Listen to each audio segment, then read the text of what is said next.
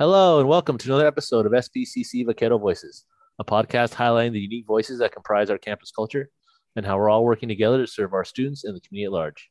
As usual, I'm joined by co-host Akil Hill. What's good, y'all? But wait, hold up. Happy birthday, Han. it is Han's birthday. As of today's recording date is also my birthday, the day after Mother's Day. So I always say I'm the, the best gift a mother could have, but you know, we all know what, what that what the tr- where the truth really lies there. Yes. and today we are honored to welcome Angelica Contreras to the show. Welcome, Angelica. Welcome. Thank you, thank you, and happy So- birthday, Hong. Feliz cumpleaños. gracias, gracias. So we are um you are joining us as you know you're running a couple programs here. You, you're you're running admissions and records, which we had Michael Medell on earlier in you know episode four or five, pretty early on in the series. So we've, got a pretty good run of that. But you're also in charge of dual enrollment here on campus, and dual enrollment is an important program here. So if you could kind of flesh out what that means for folks that don't know about maybe dual enrollment, if you want to see how it ties into your job in admission records, if it does at all or if it doesn't, and then just uh, yeah, just kind of a, a quick breakdown of what you do here on campus Yeah. for the audience. Thank you guys for having me. Good morning. Yeah, so I am currently overseeing the dual enrollment program here on campus, and it actually does have a lot of correlation with admissions and records. Dual enrollment and admissions in the past work together very closely, and so it makes sense for our office to, you know, oversee the program because dual enrollment is a heavily heavily audited uh, program when we get audited. So it actually is good that we have some oversight over the program. And what dual enrollment is, is it's a program where students under 18, so high school students, even junior high students, take courses on, you know, either on the high school campus and get college credit, or they take courses on the college cre- campus and get credit. So students are trying to complete their high school A through G requirements and also completing some college courses that do complete their, you know, um, I get the AA degree certificates, things like that. So it's a great, you know, program and pathway for students to get, you know, introduced to college. And I think that, you know, the future goal is to really introduce college to students that maybe typically would not, you know, think about college before. So we've we've piloted a few programs like that where we are you know trying to reach out and advocate for students who are you know of our latinos in our community. So we work with um, sb unified's peak program and so we work with them to help their kind of cohort of students go introduce them to college. So from those students going from eighth grade to ninth grade, we offer a class called PD 115, which is a course where students get time management experience on the college campus. So it's a one week intensive course that's taught by our faculty members, typically our counselors here on campus and students um, will you know try and get the tools that they need to be successful in high school and in college in the future but it's kind of introducing them it's kind of getting them excited about college. We, we really like to have that course here on the college campus so that they're physically coming here. We provide lunch for them we get them transportation here and then our, we work again with the peak program and have tutors in the class. And then at the end of the program it's kind of exciting. We have a a presentation where the parents and the students come and we invite some of the community members and students give a presentation about what they learned during the week. So it's kind of an exciting program, fun program. And I think it makes all the hard work during all of the year really worth it to see what we're working for and what the goal is for these students. So we would really love to do more programs like that, expand those types of programs for our community. So I guess I had a quick question. You know, when Mhm. students sign up for dual enrollment to take classes, do they have to take like the IGETC and all the the, the prereq classes? They can take any class they want, or are they kind of like led on the track like you should do something that helps you when you get to college, or is it they can pick any class? Well, there are some exceptions that they cannot take, but there aren't very many. Typically, we ask them to take the college level courses.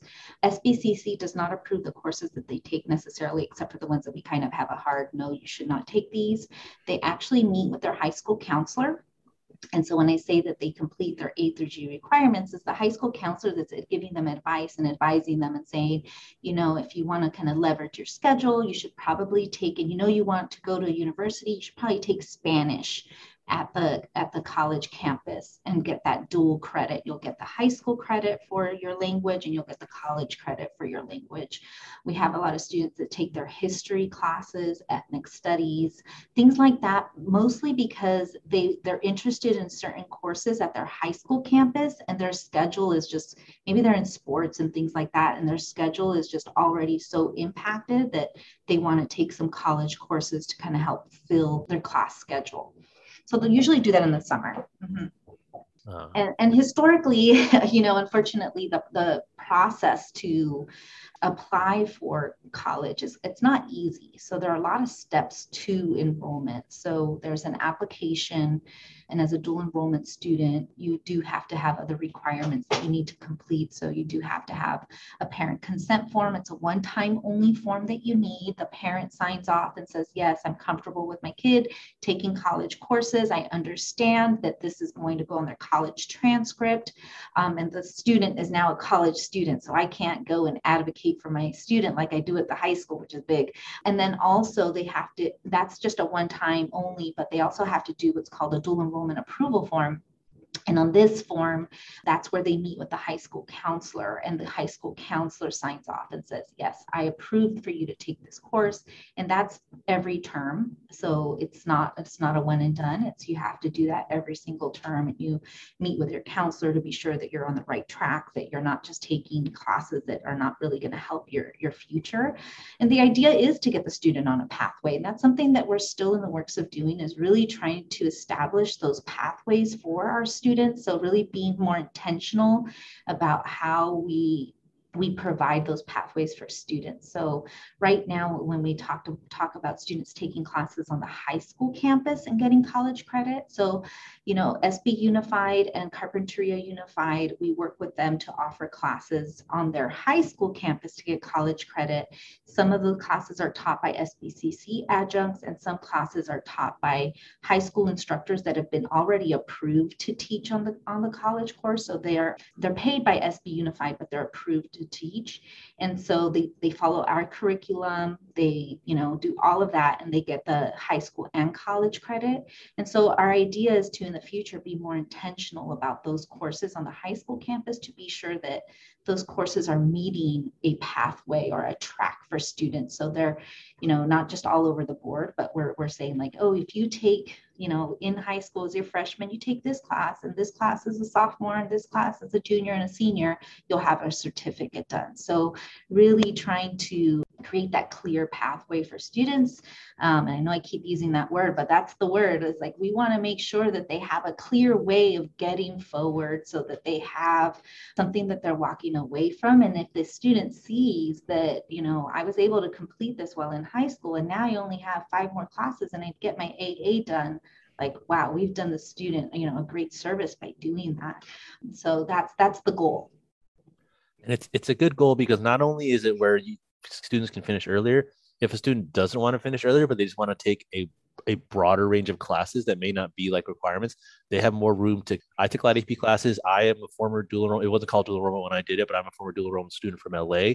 and I that's why I took bowling six times when I was in college. graduated in five. Took took me five. Get a philosophy degree. Took bowling like six times. Basket weaving, but I mean, there's a reason. It still can't, it still can't throw a strike. It still can't throw a strike. Oh, if I if I break a hundred, it's a it's a good time at the bowling alley. I, I, I honestly bowl like Fred Flintstone. If anyone tiptoe walk up with the yeah. But but I, I mean, I guess my last question before we start talking about the personal insight part of it is: Is this primarily a summer program, or can students use it, you know, mm-hmm. all year round? You know, as long as they can handle the load, because I mean, it's it'd be a lot, but but it is yeah. theoretically possible if they want to. Yes. Absolutely. It's theoretically possible for them to take this all year round. Our busiest time for students to take classes on the college campus is in the summer. But now that, you know, a lot of classes, it's kind of a hybrid even for the high school kids. And because our classes, a lot of them are now offered online, we've been seeing that students are taking advantage of that and more students are starting to take those online courses during the year as well. So, yeah, they can do a range of it.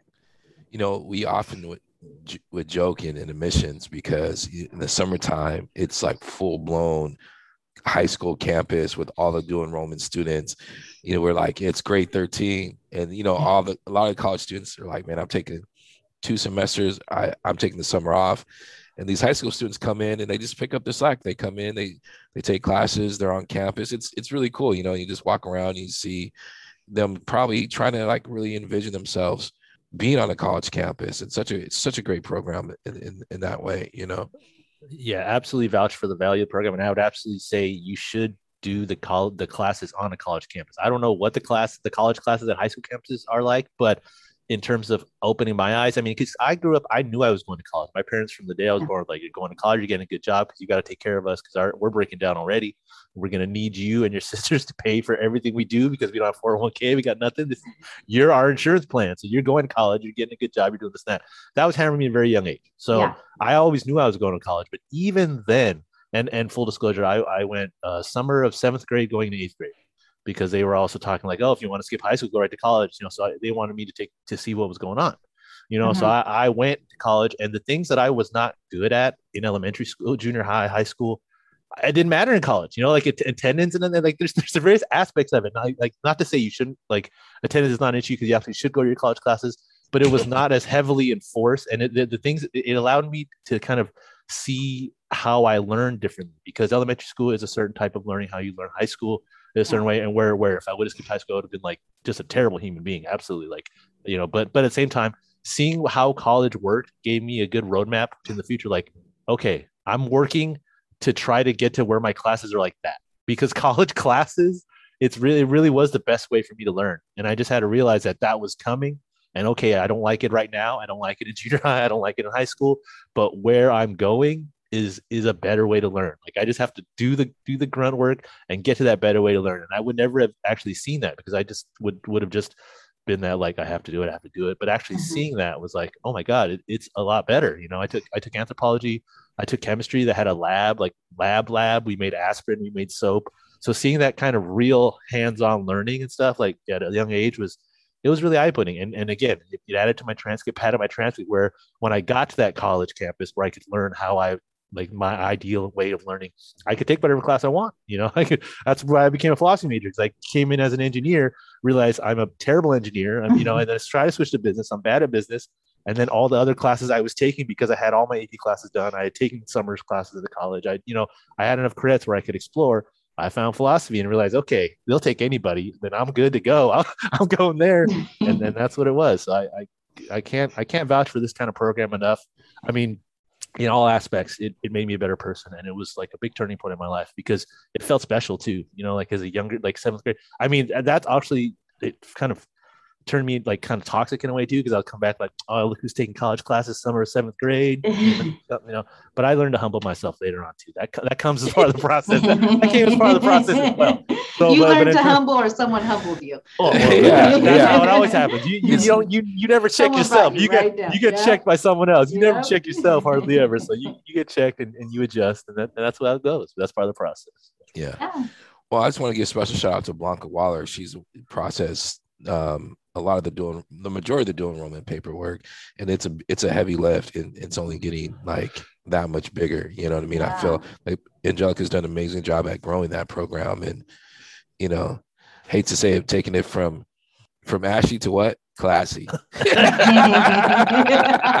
She's taking it from ashy to classy angelica well, thank you, know. thank you, Akil. Yeah, Blanca is the true unsung hero here because she manually processes thousands upon thousands of forms and registrations. So, you know, we often do have a bottleneck because of that. So it's and, and, and part of it is is that parents and students say, I completed that form. It's not automatic, unfortunately. It is an online form, which is great. We've, you know, at least been able to get there, but we still have a long way to, uh, to go to make things automatic, which we're hoping to do in the next year or so but so in the meantime, what happens is when a student submits a form, Blanca still has to go in there and process each form. And if she doesn't have one piece of the puzzle, she has to stop and wait until that piece comes in and then she can process the form. And, you know, sometimes students and, and parents can get impatient with that. So it is a lot of, you know, our staff is fielding a lot of those calls and um, from parents, um, which is why we, you know, this this year what we did in April is we had a really, you know, I think successful event. So we have Vaquero Roundup Hong. Thank you so much for helping us you know, get the website up and all those things up in place. But it was a, you know, an event where we kind of advertised it as come and get all your steps done so that you can be ready to register for summer and be good to go when registration comes. And people came. So, and they came in yeah. You're trying to be humble yourself, talking about well, you don't know if it was a success. That event was awesome. Just I just I just seen the pictures all yeah. the people with their parents and all the so many students that was that was awesome. Yeah it was so eye-opening to see that we were really serving our community. So we mm-hmm. were serving the the community and, and the people that came were the ones that needed the help. So we saw a lot of our latino community that was here our parents. I haven't spoken spanish like that in a long time. I was just my Spanglish came out. Um, and it was just going from one person to the next. It was a constant trying to get students um, registered. We had over 400 students that completed an application on that day. So we had over 450 students that came we had another additional 580 parents and, and, and, siblings that were there. They got some tacos, they mingled. So it was like they completed one step and then we're like, go get some tacos and come back and come come do this. And so it was a really great event. We we just on the week of the event, we realistically we're only thinking we were going to maybe have 150 people. Um, turned out to be a thousand but it was it was good it was good. And you know what dr murillo shout out to dr murillo who showed up and was working that line trying to make sure that uh, students had their steps complete. We had everybody that just it was all hands on deck paloma arnold.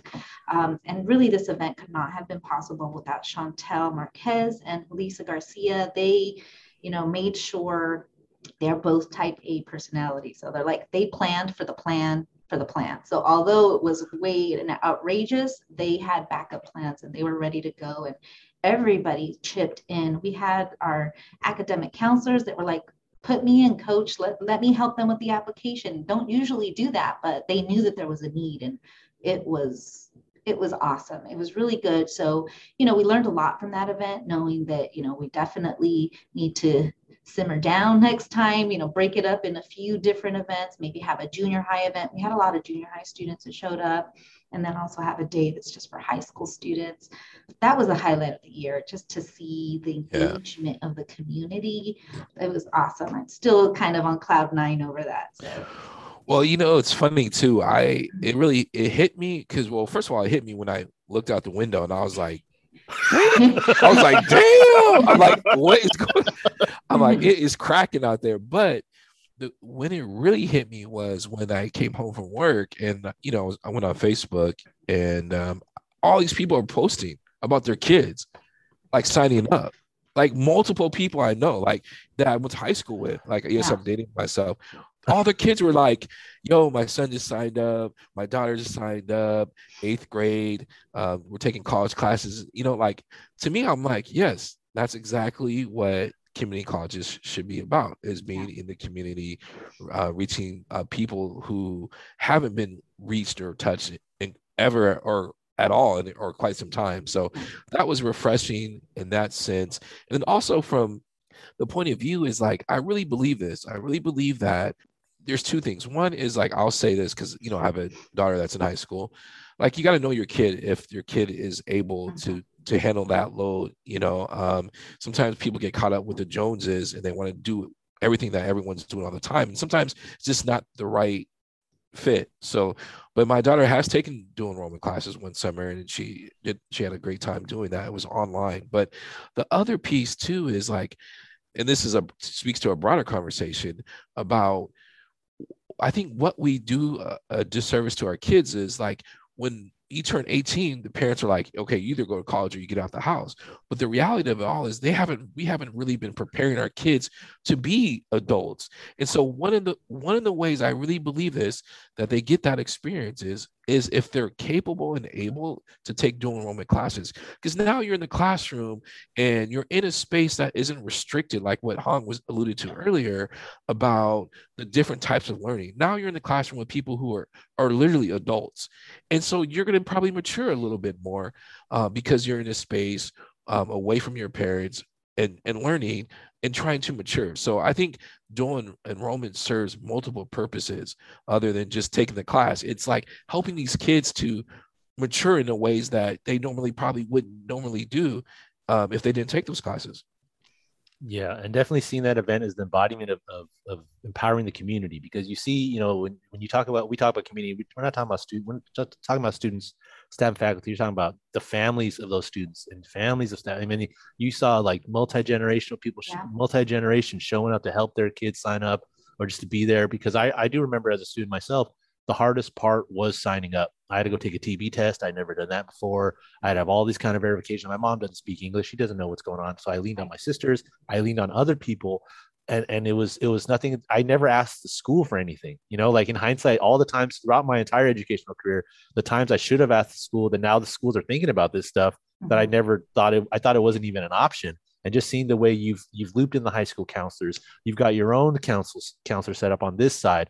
You've looped in the community the high schools work together. Like it's really nice seeing the way the program has evolved. I mean from from when i did it you know yeah tw- over 25 years 20 some odd years ago. And uh, just seeing how it's evolved and how much more closely you're working with folks to try to streamline the process and make the process a little more you know, a little easier for folks. I mean that's that's just really cool really cool to hear and really cool is to know that folks have been bringing it up and, and, and you're address trying to address the concerns so yeah. Well thank you thank you. Bravo. Yeah yeah, like I said, community effort. It takes a village, um, and and we work very closely with the districts. Meet we meet every week. We're really strengthening our partnership with them.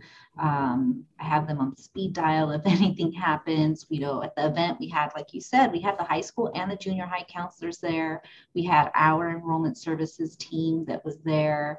Um, you know, in addition to all these other groups, we invited you know the campus. We had Alondra there from the equity program. Like we were just like whoever wants to come, let's come. Let's showcase what, what's available for students when they do step on the college campus so that they see that they're not alone. Hopefully they see someone that mirrors them and they, they are like, okay, I can do this. This is, this is for me. And I think um, that's, that's the direction that we definitely want to continue to move in.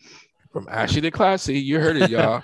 and, and to Akil's point about learning to be a better adult, like when I got after I was done with the class and I had my my student ID, you know what the first thing I tried to do was go to the liquor store and buy cigarettes with it. and, best, and, you know what? This, this, is the era before re- California ID was the yeah. thing. It worked yeah. sometimes. Yeah, it, it, definitely worked. So, uh, so it's one of those things.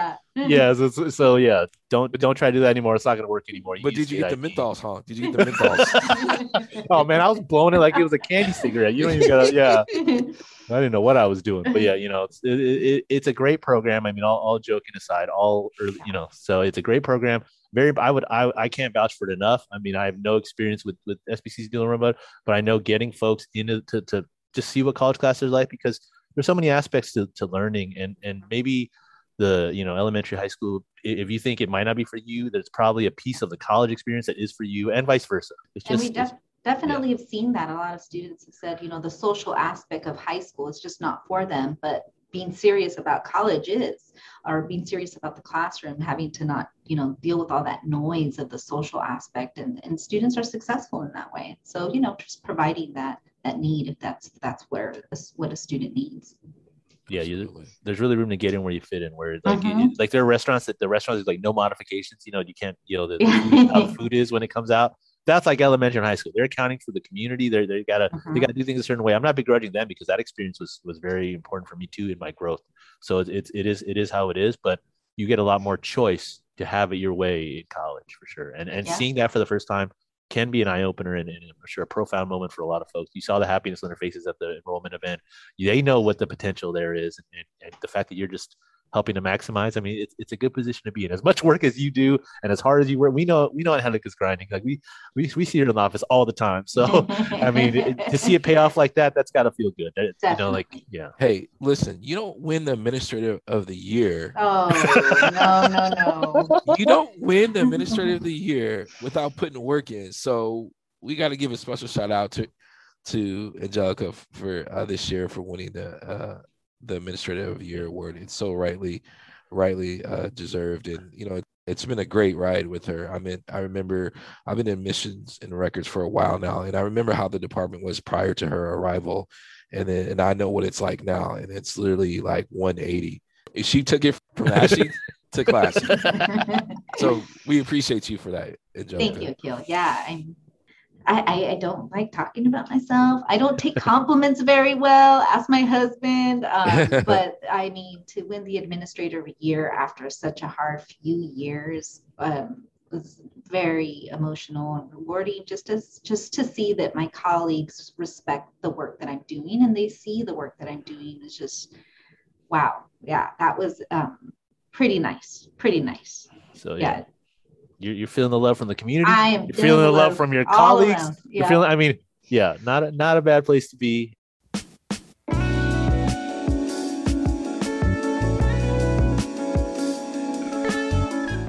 Segue into our next section. Um, what brought you to SBCC? What was your path like from from the area, or I mean, what, yeah, so I'm a local. Yeah. I'm born and raised Santa Barbara, Cottage Hospital here, just down the road.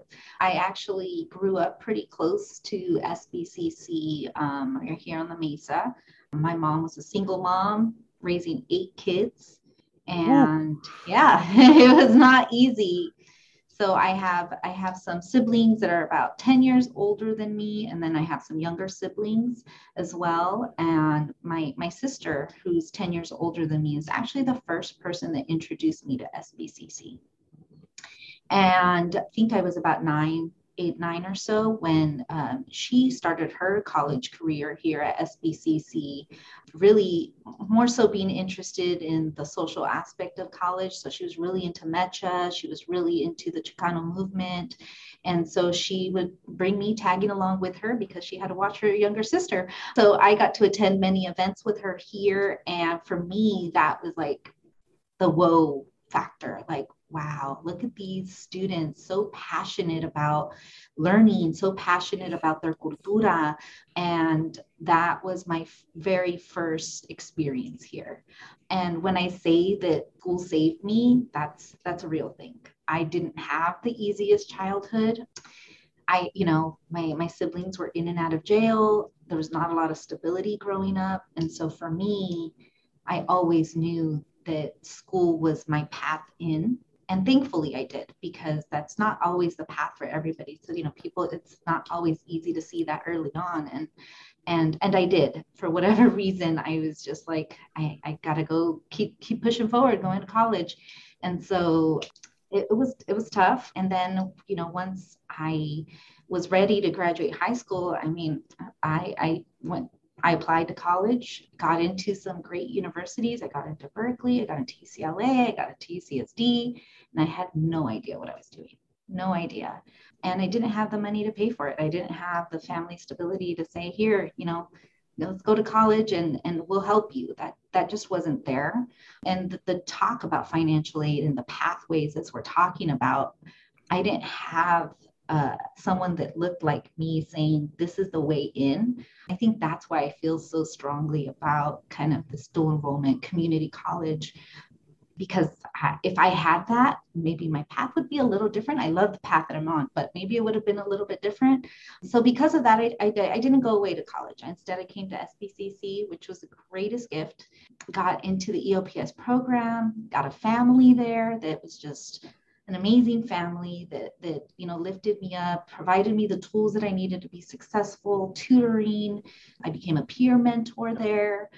And then i actually applied and worked at, at, at in admissions. So back in 2002 i think it was i was a student worker here working for blanca.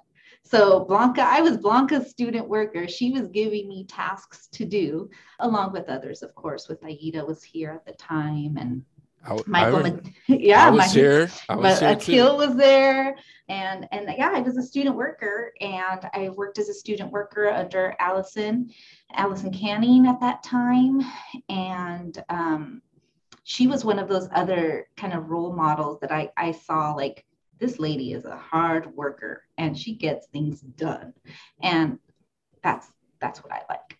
and so I kind of saw that that was a pathway, and I always really just liked helping students learn about college. So as an when I got really close to Dave Morley in EOPS, who was a counselor back then, and so I asked him if I could shadow him, if I could intern with him. And so I did as a student. I interned with Dave Morley, sat in on some um, advising sessions. I thought I was going to be counselor. I was like, okay, I can. I, this is I, you know, I like helping students. I know this is what I want to do. Continued to work in in admissions. When I graduated SBCC, I actually went to UCSB. So I transferred to UCSB, and I stayed working in admissions during that time. So I was back in admissions when we were registering students with a pink little card and they would write down their first choice, second choice. By the time they got up to the front of the line, was that class still open or not? There was no online registration. It was we were doing things by hand manually on our own. So those are good times to to be here, and I never I never really left. Uh, I feel like you know, and then I graduated UCSB, started my family, and then I came back to work actually in dual enrollment. I think that was maybe 2005, 2006. Um, I was an hourly worker for dual enrollment at that time. So I was helping their program and then and then I went off to UCSB to work full time and then I was like okay I need to get a full-time job now. So I worked at UCSB for for 7 years and I was and I worked for some great programs there. I was in statistics and applied probability as an advisor. So I, I got a really good foundation of working with students but it still wasn't what I wanted to do because at that point, students already knew what they wanted. They were already on their path. And I, I just didn't find the fulfillment and the full joy in that. And so then I moved to a different program within the College of Letters and Science. I, I worked as a um, coordinator of undergraduate research and um, some URCA grants, so some grants for students that they would apply to. But again, that was helping students that had higher GPAs, that knew what they wanted to do, which was great, great. I mean, I wouldn't give that up for anything, but it's still, I was yearning for something else. And what that was, was coming back to SBCC. So I, I did, I took a leap. I applied for at SBCC. Allison interviewed me and others. I think Akil might have been on that applic- that that that panel actually. Um, No, and I you, came. You know what panel I was on for? Well, I'll, I'll let you finish. Okay. oh, I don't know if we're allowed to say that, but yeah. Um, Yeah. Oh yeah, that's right. Um, No, I wasn't on that panel.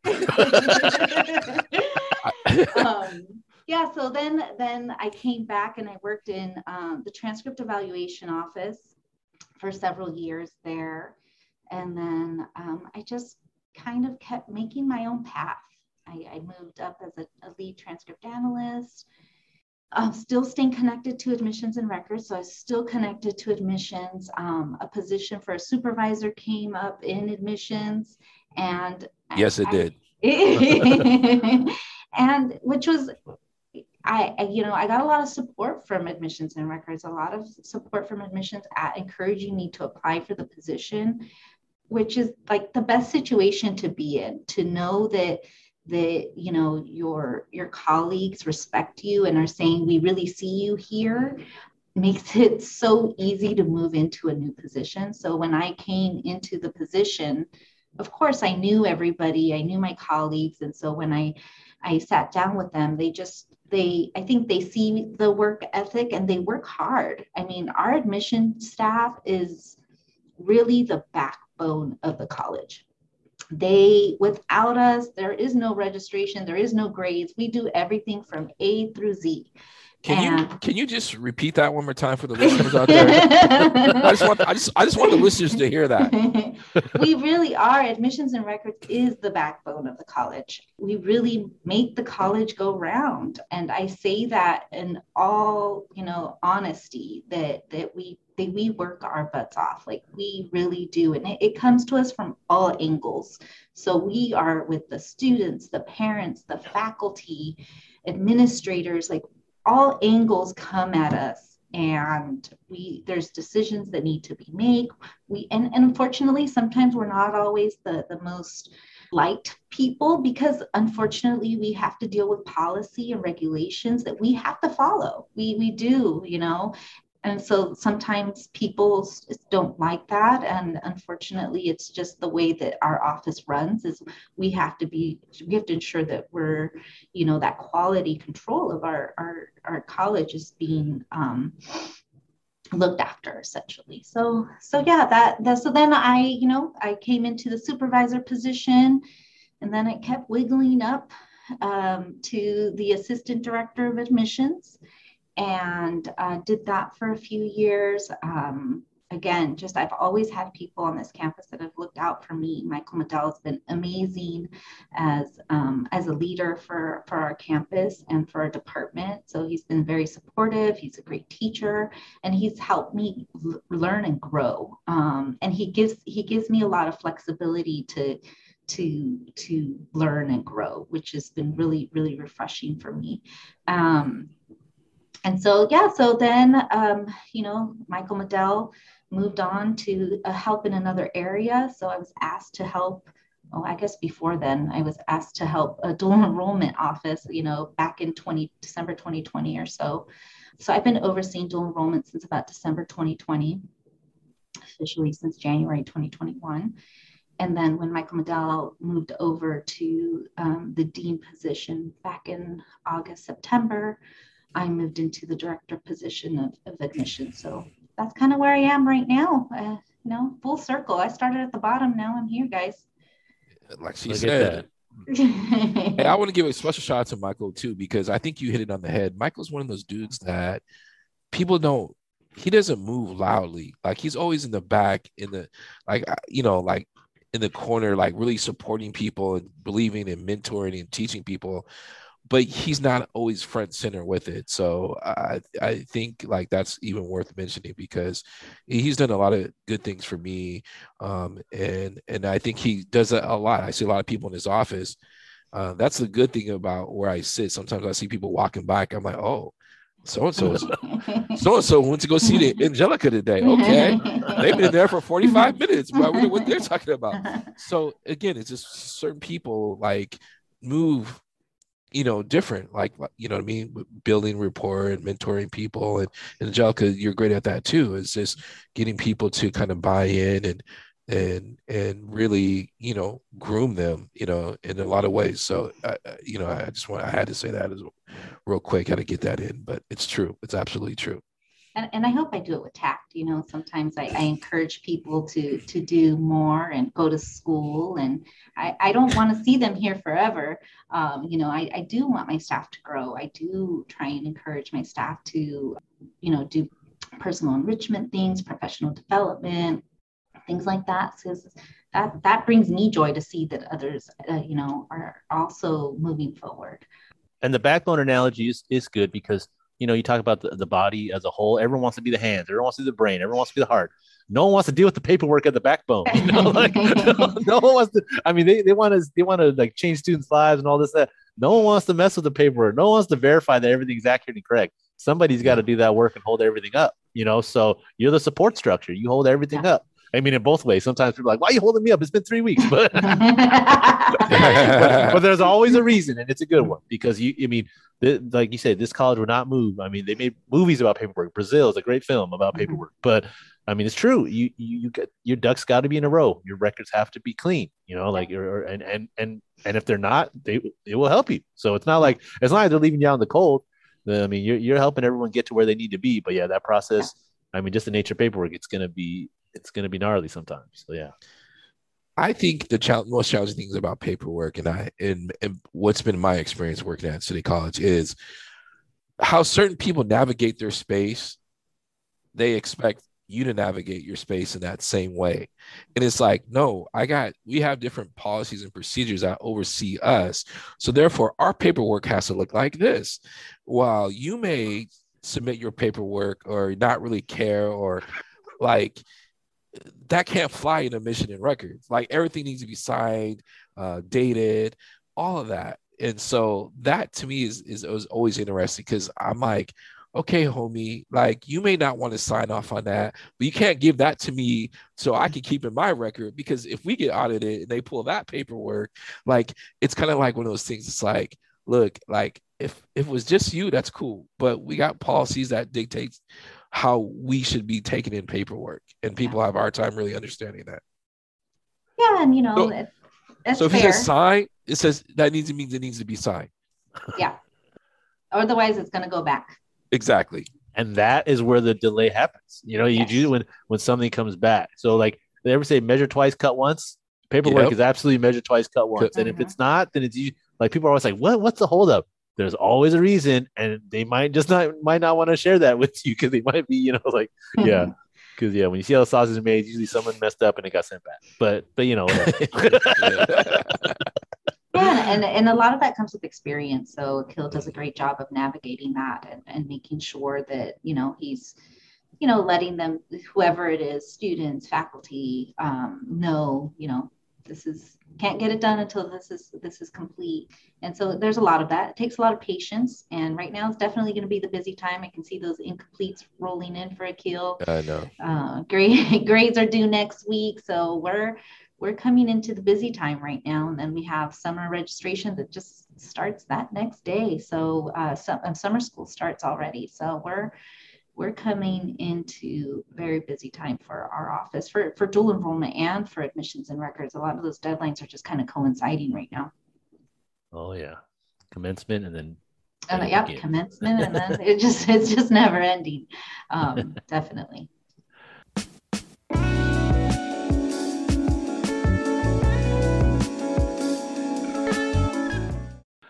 so segueing into our next section, good eating. Um, any memorable food you ate growing up, a restaurant you've been to recently, something you love to cook, anything under the sun dealing with food. If you want to kick us off, Angelica, we're we're happy to hear about it.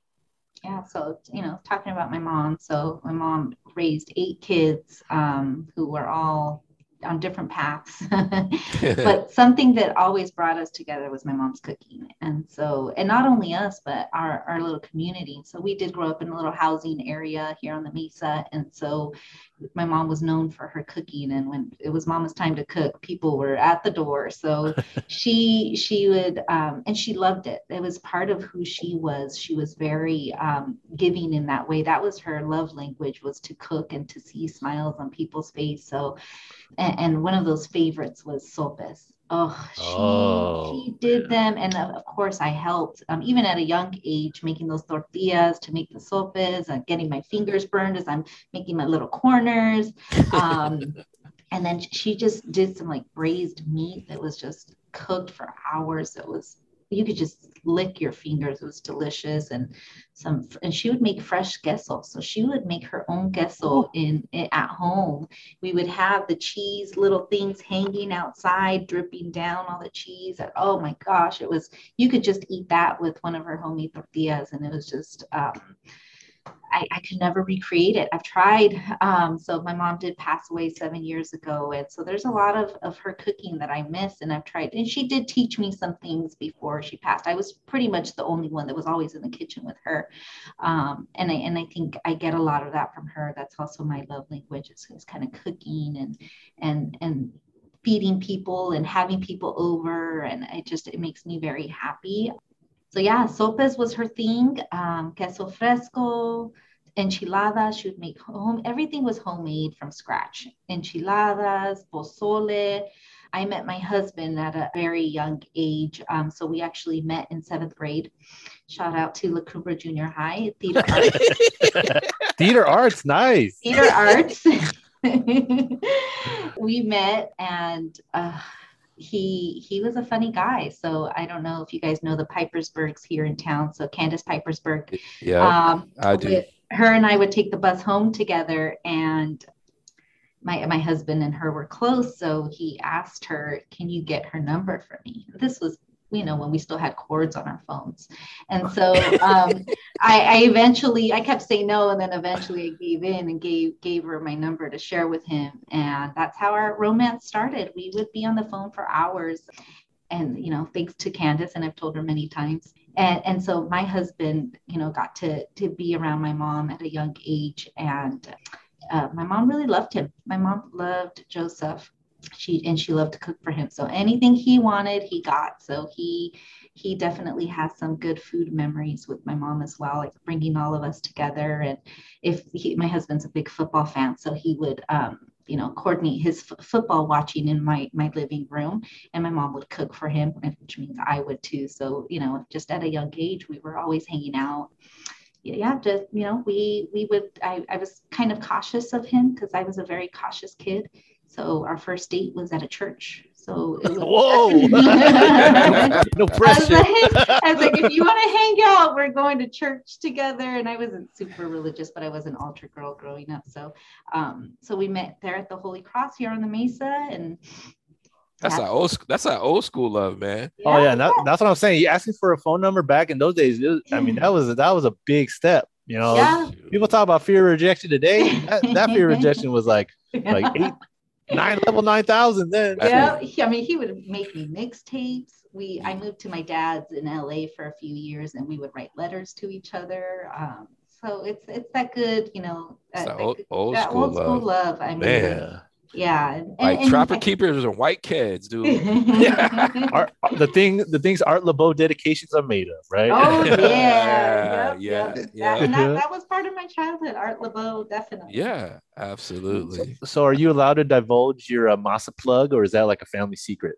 Are you allowed to say where you get your masa from for so? Um, well, now I used to get it at La Huasteca but they no mm. longer they no longer do that so now i just get it at um, i try and make it myself or I'll get it at um, La Bella Rosa. Mm. Yeah, so that's that's that's my go-to. I haven't done it in a while. Uh, it's a lot of work. It's a lot of work, and I'm gonna put you on blast real quick, Angelica, oh, and I'm gonna let the listeners know, like, she makes a mean buffalo chicken dip, dip, dude. like we we have potlucks, and I'll be like, I remember one time, like I was I got busy, and then I went back and was gone. I was like heated, dude. I was like, man, I didn't want to talk bad about my coworkers on the show, but they did me dirty, man. It was gone, and I was like, I, I felt some kind of way about it. But so just FYI, if you guys are, you know like, man, next time we potlucking, that has to be on the list. A yeah, mean we, we chicken. We haven't done that in a while. We've done some really good potlucks. Our nacho yeah. potlucks. Yeah, hot dogs, nachos. Yeah. So a bu- buffalo chicken dip is it uh, like the to dip your chicken in, or is there chicken there's and buffalo? Chick- there's chicken, buffalo sauce in it. The Frank's Frank's buffalo sauce, cream cheese. Oh, um, oh, ch- yeah. cheddar cheese, wow. sharp cheddar. Huh, you know I don't. You know I don't play hung, dude. You know I don't play. Man. oh no, if I, I tell I, you it's good. You know it's good. Oh yeah. yeah. That, that's that's the jam. Yeah, I get that request a lot. Blanca's Blanca's favorite. So is it being it's ser- it's served in a crock pot or something, right? Yeah, I, I make it in a crock pot. There's mm-hmm. yeah, there's no way that thing is staying dippable for any. Yeah, it's like the nacho thing where you got to have it in the crock pot or something. Man, oh, that sounds amazing. You know the crock pot, dude. That's the go-to, man. that's like the old school love. The crock pot, dude. oh yeah. Even my mom couldn't help but be like, "What? I can leave it on all day. Don't even have to look at it, and it keeps things warm and cooking." Yeah. So like, you get home and it's magically yeah. done. Yeah. certain certain soups and certain soups and stuff. Oh yeah, like if you're making, she makes lotus fruit soup, and like she got to have the crock pot because like it just like you can just put it in the corner and forget it. So, but do you guys have an air fryer? So I just recently got introduced to the air fryer world and it's also a game changer. Yeah. Um, oh my goodness, I had no idea. So my husband just got me an air fryer because uh, I've kind of been hinting it here and there a lot. And did and you so, know? Did you know when you were hinting about it? Did you know it was going to be that good? No, or, I don't okay. think. No, I didn't. You just kind of were curious, and then it blew your mind because yeah, I hear nothing but good things. But yeah, no. I, yeah, I and he got me this nice one that's also a grill air fryer. I, it, that's why, uh, yeah. So I made some chicken the other day in it, and it the flavor just stayed. It was juicy. I was able to cook my whole meal um, in it in 20 minutes. I was like, what? When did I not? Why did I not know this? Where has? And I mean, my life is pretty busy right now with work, so anything to save time and to to be sure we're cooking at home, I'm like, oh yes, the air fryer. You know what's good? You have to try the air fryer. Um, a sign of getting old is kitchen appliances, right? That's my mark. When you get a new vacuum, when you get a new little air fryer grill, the little Vitamix, you're at mm-hmm. William and Sonoma, dude, like that's a sign of yeah, you're definitely getting up there in age. But you gotta cook salmon in the air fryer. Roxanne makes this one dish where she just salt and pepper, a little bit of seasoning, throws it in. Seven minutes later, y'all, just moist salmon. You're like, dang, seven minutes. To- that's what I'm talking about. I'm accepting recipes, so send them yeah. I'll send it. Your, I'll definitely send it your way. We got an air fryer, and then we decided to give it to my wife's grandma because she really needed one, and because oh. it, it, was so mm-hmm. convenient. So I've never had one in the house. But then all my friends like, "Why did you do that? You won't believe what I make." And everyone's got a different thing. Everybody's yeah. got a different thing. Yeah. I'll throw one person. One homie throws chicken wings in there. One mm-hmm. homie does a fish. One homie just does frozen fries from the and they're all like, "It's incredible. You won't believe." And I'm always looking at my wife's grandma like, please give it back. Because i'm not i'm not taking it back. You know i'm not gonna be like hey can i have it back? But if she's ever like you know i don't really use it. You want it back? That's what i'm waiting oh, for. i mean yeah. i should just i should just buy another one but at this point I, have been i've held down for so long that I, will wait a little bit longer. Hey. everything is so crispy outside and so moist and good mm-hmm. inside. And always cook through like there's no cooking yeah. Because yeah, the other the other thing everyone told me to buy was an instant pot, and I bought an instant pot, and yes, it's nice, but I use it maybe like once every three months. You know, one mm-hmm. like like a couple times a year. Like I like I'm not using it all the time. Where the air fryer sounds like I would use it all the time. You know, so yeah. I, I definitely need to get back on that train. So. Yeah. Yeah, food is my joy. So I, I, I, and we do eat out a lot, which is why I'm glad we got the air fryer. I'm trying to cook at home more. Like it's expensive eating out. A family of four, ooh, yeah, that's it's it's it's a lot. So, it is.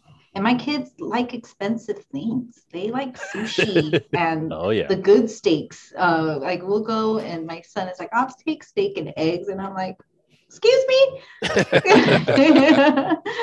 um, yeah. What happened, so, to, what happened, to, Captain Crunch in the morning? I know that does not exist in our household. These kids are, are spoiled. Like this morning, they got French toast every morning. I try and make Ooh. them a, a, warm meal again, food is my love language. So I make them a warm meal in the morning. They get sausage, bacon, eggs in the morning. They're they're kind of spoiled um, because I don't know what to eat at school for lunch. Like I can't be there to see it and control it. So I my my mind just says I need to make sure that I know what they're eating for breakfast and it's very rare that they'll ever have cereal for breakfast. Like I must, I have to be either not feeling well or in a rush. I woke up late, um, but usually not that my kids get get fed pretty well spoiled little kids, but they're good kids. they're good kids. Yeah.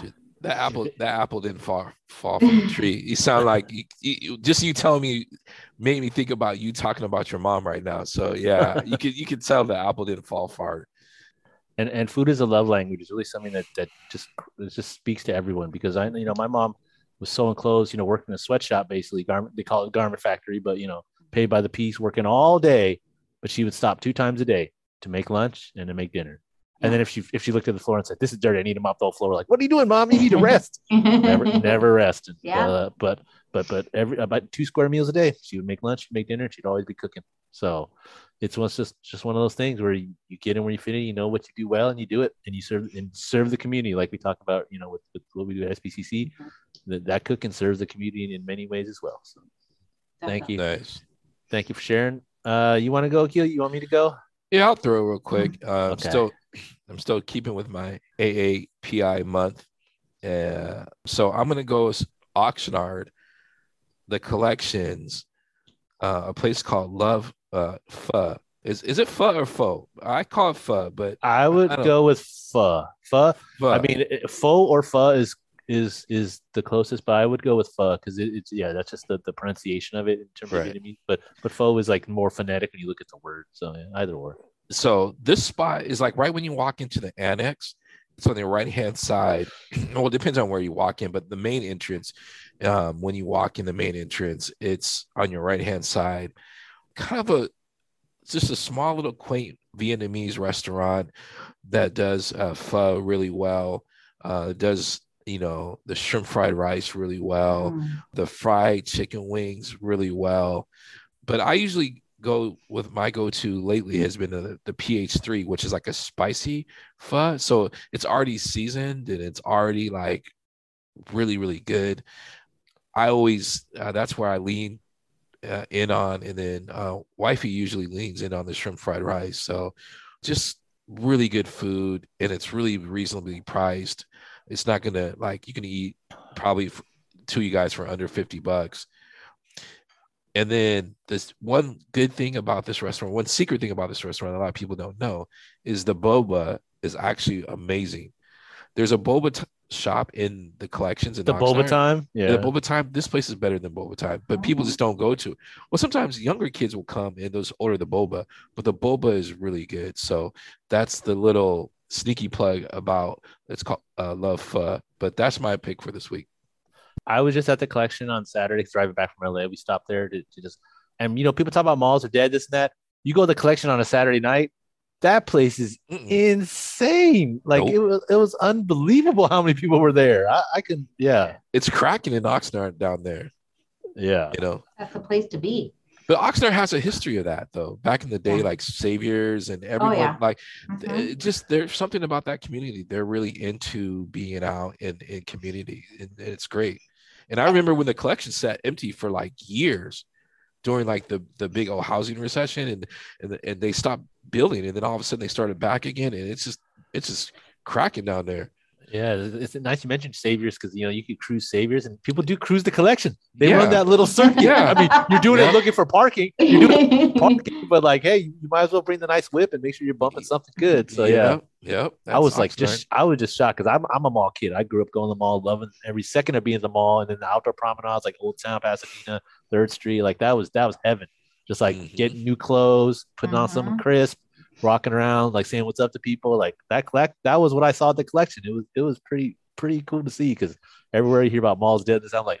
I don't know what they did here, urban planning wise, or how they how they researched this, but they hit it on the head. Like they nailed that thing out of the park. No, but most people don't know about Oxnard is the mall used to be where that whole Nordstrom rack and Esplanade. It was called the Esplanade. Yeah, yeah, it was called the Esplanade. Oh, I Angelica see. knows. Mhm. and I people know. I, I see. I used to go to get my cross colors there. Yeah. So that's people that are from this community know like that mall was like the spot back in the day. You know, they tore it down and then they built what they built there. That's there now. And then now the collections is the no the new thing to the new uh, place to be. So yeah. I, I grew up in LA for a few years. I was there from eighth grade until junior year. And it's so true that you you were if you lived in LA, you were a mall rat. I even Yep. worked at a at a clothing store in high school. I was at the I was at the Sparrows getting my pizza after school.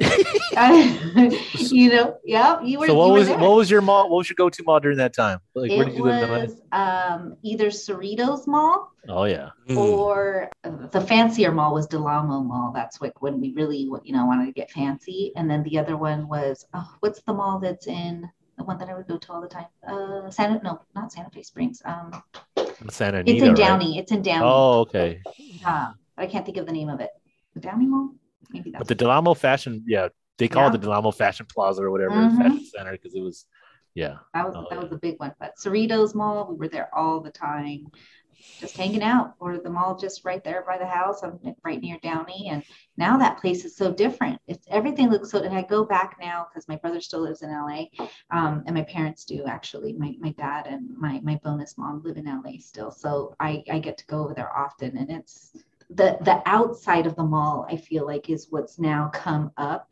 The mall itself is kind of still, you know, kind of trying to keep alive, but everything on the outskirts, the outside type malls are the ones that are really doing well over there. Oh yeah. Shout out, shout out to the collection. Shout out to all, all, all the people giving kids something to do in the, Hey. these Ooh. times. Yeah. Shout out to Fox Hill Mall. oh yeah. Baldwin Hills, Crenshaw always had the good food. I mean, yeah. Mhm. And then on the east side, we had we had uh, Santa Anita Mall, Montebello Mall. Oh yeah, I was, I was all over the place. But yeah, thank thank you, Akil. Uh, my pick was in Oxnard as well.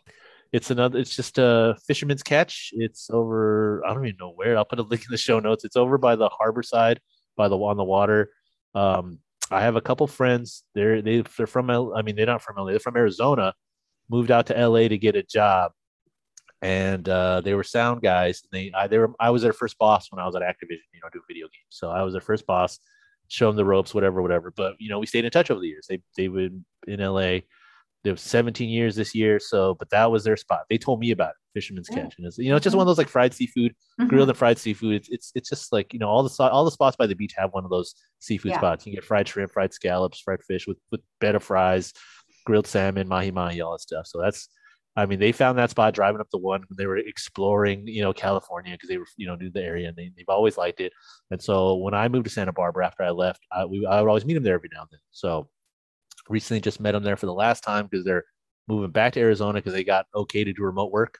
You know, in video games, remote work is very rare. So the fact that they got approved means they're doing good work. So yeah, just uh so the fisherman's catch is it's it's good food. It's not like amazing, unbelievable, but it's it's solid. And then uh just just the memories of, of seeing them all the time there and and happy for them because yeah, I, I was there when they were testers, like willing to give up, like we're making no money, we're not gonna get into audio audio, this is not gonna do anything.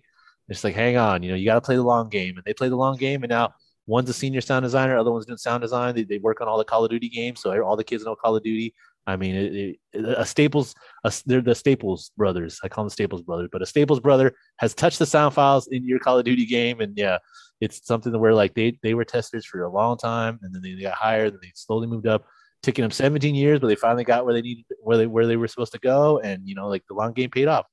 And so when I think about that, I you know I think Fisherman's Catch. Like I, it's just a bunch of fried seafood. It's it's gonna it'll be fine, but yeah, Yeah. for me it's more the memories just chilling with them and just like yeah that kind of thing. So, but I'll put a link in the show. That's also where the Dave's Hot Chicken is now. That area, Keel, is over there off off, off of that. Oh yeah, yeah. Did you? Yeah. Yeah. I didn't go to Dave's because it was like it was like ten minutes away, and it's yeah, but I want to go because I've been in the I've been to Dave's before. I need chicken on a bone. You can't call it hot chicken. Just call it hot chicken strips. I need a bone somewhere. You know, there's no bone in that chicken, but it's still good. It's very good. But Yeah. Yeah. I bone. agree. wings, but the- order wings. I don't know, but I need something on a bone. No, but hold up. Do you put vinegar on your fish and chips? Not always. I, I mean, I'm a I'm a tartar sauce junkie, but I do like the vinegar. I do. I, Okay. I will do vinegar every now and then. Yeah, All right. I'm not like against it. It's just like I'm such a tartar sauce junkie that it's like, and like yeah, Yeah, by then it's yeah. like it's just. Ooh, I make a after while. good homemade tartar sauce. We just had fish uh, fish tacos the other night. So good. Ranch dressing, pickles, pickle juice. Oh, it's, And it's Oh. not it's it's not like a sweet relish, right? You can use just regular pickles, or is it? I just use regular pickles. I see. I can dice them up nice and slow. It just it makes that fish taco. Yeah. Okay. It elevates it to another level. Hey, I got a couple mason jars over here. Uh, you know, I'm on campus Tuesday, Wednesday, Thursday.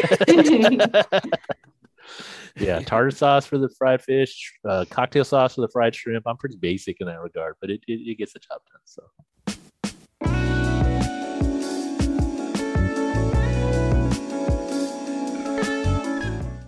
All right, moving along to higher learning, our culture piece. And Helga, if you want to kick us off again, movies, music, TV, books, film, video games, anything that has moved you now or in your past that you want to just kind of share with the audience and, and, and hip somebody up possibly on let it rip. I think I came prepared for this one, guys. Um, anything on your mind recently? You know, anything Yeah. you've seen? Like, what do you watch? you've Are you watching read? anything on Netflix or? let's see. Um, I do a lot of Spanish shows. So Oh, we're talking about- Monarca. So I do. Have you guys seen Monarca yet? I haven't. That I've heard about it, a though. Good, a good show. Um, I, I, I guess I kind of like the narco shows, maybe because my family's from Mexico, and it's kind of, you know, if, you know, we, we do make the the trip to to Mexico quite often. Um, so looking at that world is really intrigues me. So watching um, Narcos. Uh, apparently, there's like a family member of ours who's who's in there. Um, uh, I, I don't know them, but uh, you know, somewhere from behind. But Monarca is also a really good one. Um, just anything that that's Spanish related. I grew up watching novelas, so I watched a lot of the Thalia novelas. Um, uh, which ones did she do? She did um, like, um, or or what's her name? Um, also like Reina del Sur, um, those types of novelas. Also, oh, like the Marias, Maria la del Barrio, Marimar, um, Dos Mujeres Un Camino was a big one. So two ladies, one man that they're fighting for.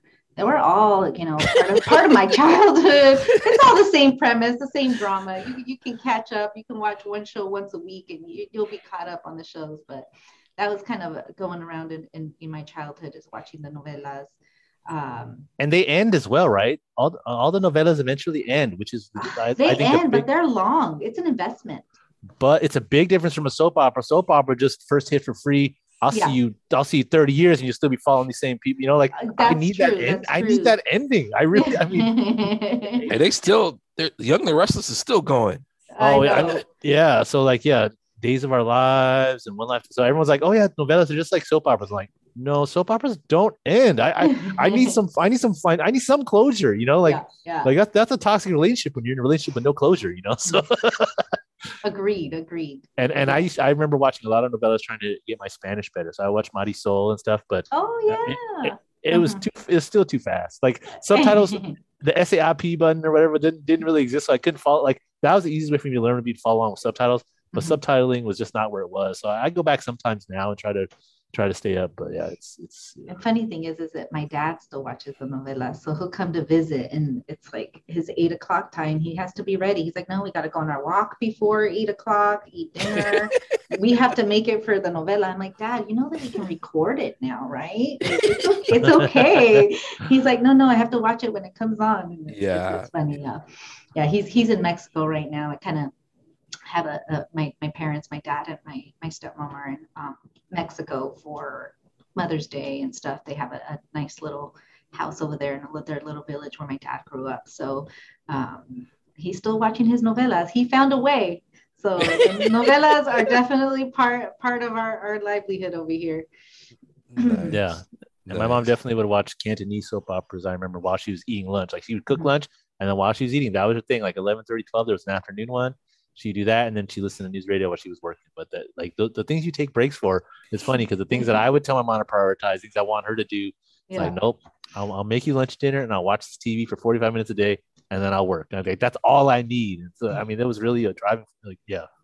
So those are good picks because and even narcos like that that culture when you to get to see peek behind the curtain so to speak because mm-hmm. it, it is part of like day to day life, like even grow like we grew up in LA and, and, all the gang stuff, like it's part of your life, but it's not in your face because a lot of it's concealed and and, yeah. and you know, hidden from view, you know, intentionally. So being able to peek behind that and see how the systems work and everything works, and and you kind of do see the similarities between like large corporations in terms of strong arm tactics, retaliation, people, you know, but hold trying to hold people accountable. Like there's all kinds of things like that where it's like, man, the, everybody runs kind of similar you know like the systems are not as different as you yeah. think. We try to put them in different groups but those tactics they they seem to translate across you know industries so like so it's good to be hip to that to understand like at the end of the day the, the these are human kind of pursuits that get twisted in these bureaucratic structures. And you know like so it's it's it, those are cool shows to see too. And, and narcos is, is pretty quality quality programming right there so. definitely. And thankfully the, the town that my family's from is not like that so that's why i can see it in peace but yeah. no the, the town my dad's from in mexico a little town near puerto vallarta called las palmas is very you know small little village with just a few thousand people I mean, and it's grown since the, last time I was there, but it's a small little village, same every time you go. It's super like they'll have a party when outsiders come that that are from there. So they'll literally kill a pig and they'll they'll throw it down. And I got to take my kids there a few years ago and i was a little nervous because my my kids unfortunately they don't they're not fluent in spanish uh, they understand it because i do speak spanish at home but not as much as I, I should be and so when we took them for the first time there's something about kids and just they don't need to speak the same language as their cousins and they just got along they they, they miss each other. So um, we'll we'll often get in touch with them. And when we go back we get to see them still. And my kids they have fond memories of going to to my dad's village there and and being around their cousins and and you know not knowing the language fully but speaking it and it translated because they came back home kind of with a, a, new energy to learn the language like oh no i, I want to be know my cultura a little bit more i want to know um, you know more of my history and and so my son's now in, in high school and he's in a spanish class and it's like, no, we have to talk Spanish all day, moms. And so he'll he'll we'll, we'll talk Spanish and get through it. And it's it's nice to see that translate um, to to your children and to see that the kids are are are interested in in the history. Which is great. Yeah, yeah. Absolutely. The culture the culture that culture. mm-hmm. absolutely. Thank you very much for sharing that with us. Keel you mm-hmm. want to go? You want me to go? Uh it's up to you. It's fine. I mean it doesn't okay. matter. All right. I'll i'll go next real quick uh, just because you've been putting the pressure on me to do more do more for aapi plus month so not really not really but i feel pressured. So this this make my picks are um, two two folks that I've, I've just barely worked with, but I've I've admired their work over the years. Two record labels uh, from California, up in the Bay. There's a label called Asian Man Records, run by a Korean guy named Korean man named Mike Park. He was in a band called Skankin' Pickle. Also, you know, he's he's uh, which is an old ska punk band from the from the early mid '90s. He started his own label, Dill Records, to put out their stuff, and then Dill folded, and he started Asian Man Records up in the Bay. Down in LA, we have Lauren Records, uh, run by a guy named Aaron Kovacs. He was in a band that I used to uh, there's a band that played around here called Summer Vacation. They play around Ventura, Santa Barbara, LA. He was also in a band called Winter Break, and I really like them. But he started Lauren Records, and between the two of them, both AAPI plus labels, both you know doing punk rock, which is kind of you know something where there weren't a lot of Asians when I was growing up in punk because I was in the you know with the hardcore punks with all the squatters and stuff like that. There weren't that many Asians there, and even even with the modern indie pop punk kind of stuff, the, the crowds did not really start fleshing out until very recently in the past four or five years. There have been a couple big artists, uh, Mitski, Japanese Breakfast. There's a lot of Jay Som, a few Asian um, artists that have really broken and gotten more crowds, you know, more diverse crowds into the shows. But these these guys, you know, Mike Park and Aaron at Lauren Records and Asian Man Records, they were kind of fighting that battle when it was when there was nobody, and they were you know putting out all kinds of music. I mean, Asian Man Records has broken you know bigger bands like Alkaline Trio and Less Than Jake that that have crossed over, and they started on Asian Man with a small label, Lauren Records. You know, Joyce Manor put out stuff on on on Lauren, and and there's just uh, there's enough bands there, but it's just for them, it's all about running kind of the DIY stuff, like just putting putting stuff out for people that want to put their stuff out.